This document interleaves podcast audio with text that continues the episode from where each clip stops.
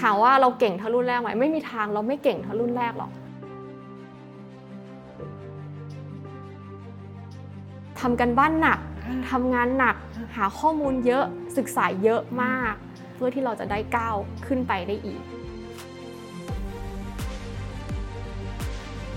รับไม้ต่อมาเนี่ยทุกคนก็กลัวในเรื่องของอาถรรพ์รุ่นที่2ว่าเราจะทำได้เหมือนรุ่นแรกไหมนะคะ ถามว่าเราเก่งเท่ารุ่นแรกไหมไม่มีทางเราไม่เก่งเท่ารุ่นแรกหรอกดังนั้นเราต้องอาศัยตัวช่วย ซึ่งเรามีตัวช่วยแล้วตอนนี้ก็คือเรามีเพื่อนร่วมงาน สมาชิกคนอื่นๆ เยอะขึ้นกว่ารุ่นหนึ่งมากนะคะ เรามีกำลังเสริม ดังนั้นเราคงจะต้อง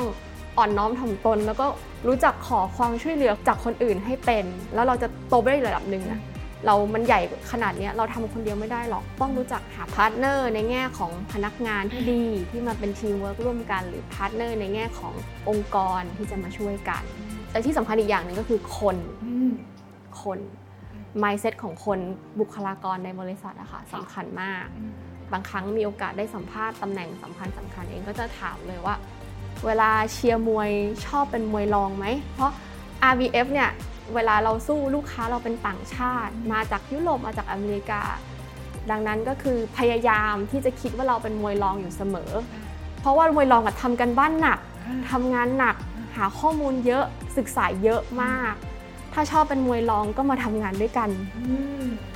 ดังนั้นก็จะต้องมองหาคนที่มี mindset คล้าย ๆ กันค่ะเข้ามาอยู่ร่วมกัน เพื่อที่เราจะได้ก้าวขึ้นไปได้อีก